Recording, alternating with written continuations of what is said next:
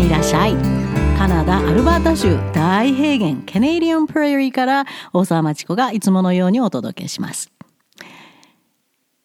なんでこんなところにわざわざ高いお金払って留学するんだろうと前々から不思議で仕方のなかった学区についていろんな質問を受けることがあります。結構多いかな。で、あのネットの留学相談コーナーにも、この地区に行きたいんだけど、寮があるしって聞いてるのを見かけました。いやー、そろそろこれは本当のこと話そう。公開しようと思って今日は喋ってしまいます。理由は聞いてみると、なんでこんなとこ来るのって聞いてみると、公立高校では珍しい寮があるから、ここを希望しています。ホームステイは信用できないので、なんていう理由の人が多いです。よくわかりますよ。そこをつけ込んで、この学区は寮がありますとか、いや、とかっていうのは実はその寮の実態っていうのは結構、はあ、ここですか？というふうな状態なので、なかなか日本からウェブサイトを見るだけではあるいはエージェントの言うことを聞いてるだけでは分かりませんよね。昨日も留学相談サイトで見かけましたね。この学区についての質問を。こんな質問でした。カナダのゴールデンヒルズ地区の公立高校に留学経験がある方いらっしゃいましたら、寮がどんな感じだったか、申し込む時に何が必要だったかなどたくさん教えていただきたいです。はあ、寮に集中してますね。学校というより、この地域の環境というより、要するに寮に入りたいんだ。でもね、実はね、まだこんなところに来ようとしている日本人がいるなんて驚愕です。全く騙されているとしか言えないですね。もう最初から言うと、全くお勧めできません。来ない方がいいです。ここは。なぜそこまではっきり言えるかって？実はね、私はこの学区のど真ん中に住んでいるんです。平ったい平原しかないところです。で、地元からいろいろ見てみました。経験もしました。困ってる生徒の SOS にも対応しました。そういう地元に住んでる私から見たこの学区のひどさと環境の悪さについて現地から実況します。じゃあなんであなたは環境悪いとこ住んでるんですか？いやあの目的によって違います。私がここに来た目的は高校留学ではないですから。私はあの日本で40年近くクリティカルシンキングを指導した後、自分のカンフォートゾーン、うん、もうなんかだらーっとして何もしないでもいい、心地いいところから脱出し、えいってカナダに移住しました。最初はアルバータ南部に住み、それからエドモントンに行き、そしてバンクーバーを回り、遊牧民のように移動した後、今年の夏、カルガリーから北東に1時間ほどのところに位置する大平原にエコキャビンを建てました。そのエコキャビンから見えてくるゴールデンヒルズに留学しましょうの詐欺同然の古代広告を暴いてみます。私がなんでここに来たか私は平ったいところに住みたかったんです。そして人がいないところに住みたかったんです。夜は真っ暗で星がいっぱい見えて、で自然の中で自然と共存する。で、エコって名前をつけてますので、もう非常に夏は涼しい、冬は、あの、あったかい温度がこもってなかなか外に出ないので、暖房もあまりいらないという、そういう風なキャビンに住んでいます。それが目的なら、とてもとても素敵。人に会わないでいいんであれば。高校留学はでも違いますよね。マジここですか。ゴールデンヒルズ学区は、カルガリ東部に1時間ほどの町、ストラスモア。今は新興住宅地となってたくさん同じようなマッチ箱みたいな住宅がザラザラザラって並んでます。それから、そこからまた北東に1時間余り行ったところにドラムヘラー。はい、昔々恐竜が走り回っていた場所です。地形もすごいです。でも留学ここって。そしてカルガリ北東に2時間行ったところに Three Hills という町があります。私の住んでいるところから北上してだいたい30分から35分で行けます。めちゃくちゃちっちゃい町です。行くまで何にもないです。大平原の中をスーンって道が通ってるだけです。ほとんど車も通ってません。そのストラスモア、ドラムヘラー、スリーヒルズという3つの町をまとめた学区です。ストラスモアはそれでもトランスキャナダハイウェイ、カナダの西海岸から東海岸までずっと走ってる一番そのメインのハイウェイですね。それ沿いに町があります。だからまあ、いわゆるいろんなスーパーとかもどこにでもあるようなそのファーマシーとかそういうものが並んでます。まあ、便利といえば便利かな。そこの高校に送られる留学生はこの町にある寮に入るみたいですが、ハイウェイから離れると一挙に超大平原が目の前に広がります。何にもないですよ、周り。もう潰れた商業施設多くて、もうインフレ、パンデミック、もうオイルの高さ、もうそれによってなかなかうまくいってないなと思うようなビジネスが並んでいる街です。そのハイウェイから離れた大平原の中の田舎道をとぼとぼ歩く高校留学生とおぼしきアジア系の生徒を見かけることがあります。大抵一人でとぼとぼ歩いてるか、どこに帰るんかなと思って見てますけど、あるいは他のアジア人と一緒です。やっぱりカナダ現地の高校生とは全く接点のない寂しい留学生活が想像できてしまいます。寂しそうだな、大丈夫かな、この子っていつも見ながら横を車で通ってます。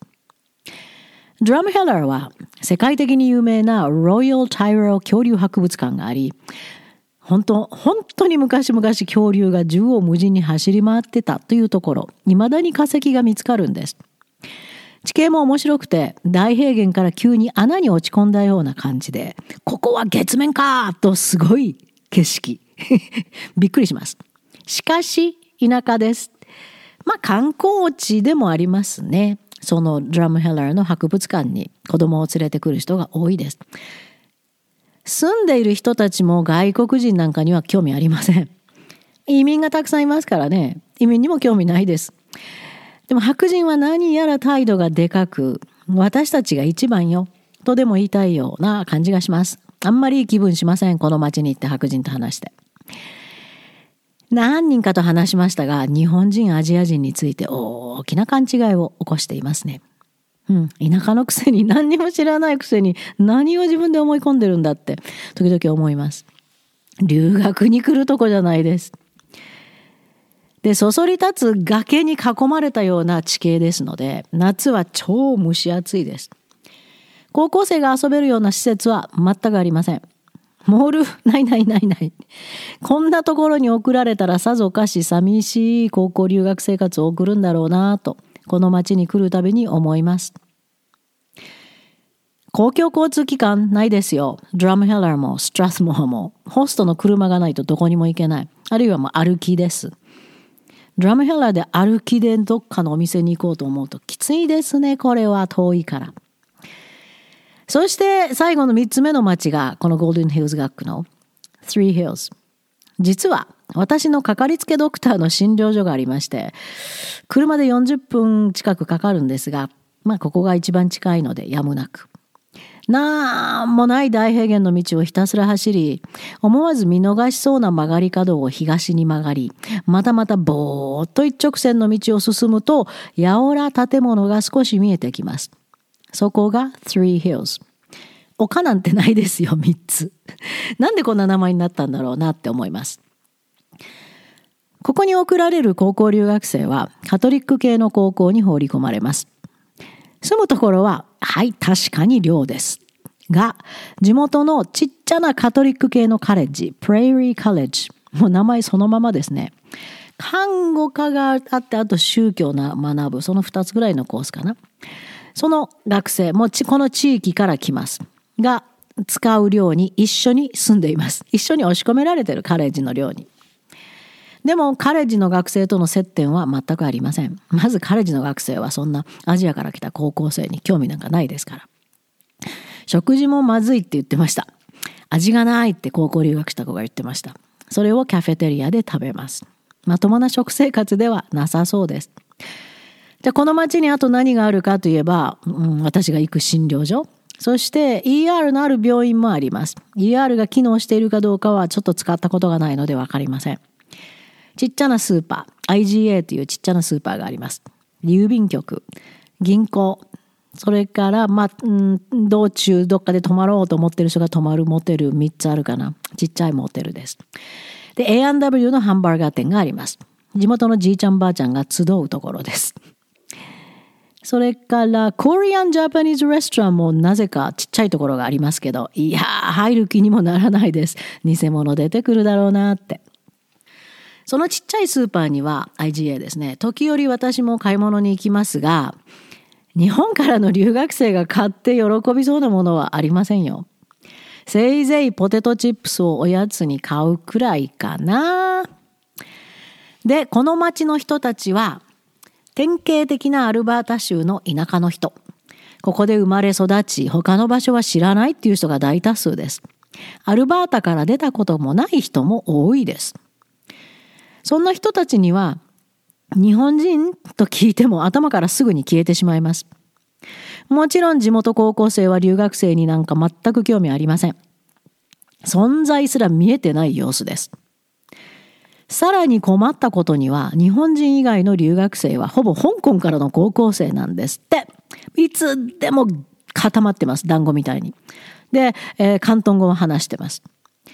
で、そこに入れられた日本人はもちろん交わることなんかできませんので、もう仲間外れ状態ですね。